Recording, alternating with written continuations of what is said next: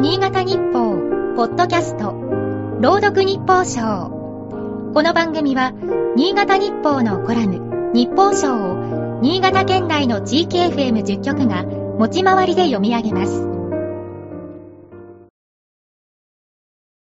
3月26日。ツタンカーメンの黄金のマスク発見。信濃川の大河津分水通水。グリコのキャラメル発売。ちょうど100年前、1922年の出来事だ。この年の3月13日に、長岡市の花火師、加瀬誠二さんは生まれた。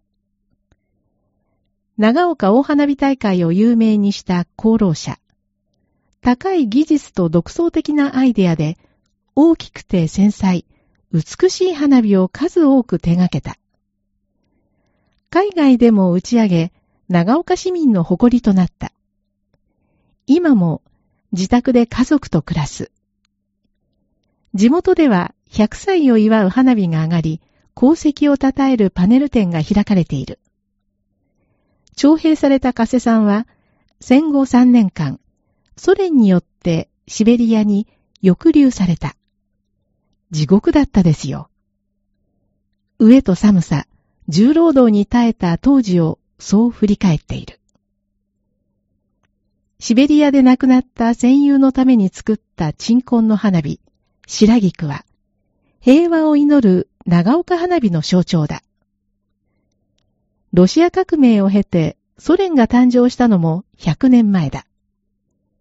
ソ連時代は共に連邦を構成したウクライナを今、ロシアが武力侵攻している。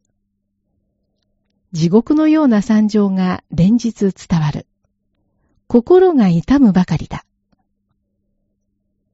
長岡の花火を代表作とする、ハリエ画家の山下清さんが生まれたのも100年前。山下さんは1949年に長岡花火を見た。シベリアから戻った加瀬さんが花火作りに復帰した年だ。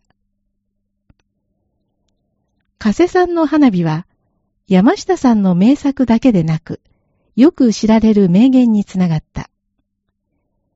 みんなが爆弾なんか作らないで、綺麗な花火ばかり作っていたら、きっと戦争なんて起きなかったんだな。ウクライナに落ちる爆弾をすべて花火に変えたい。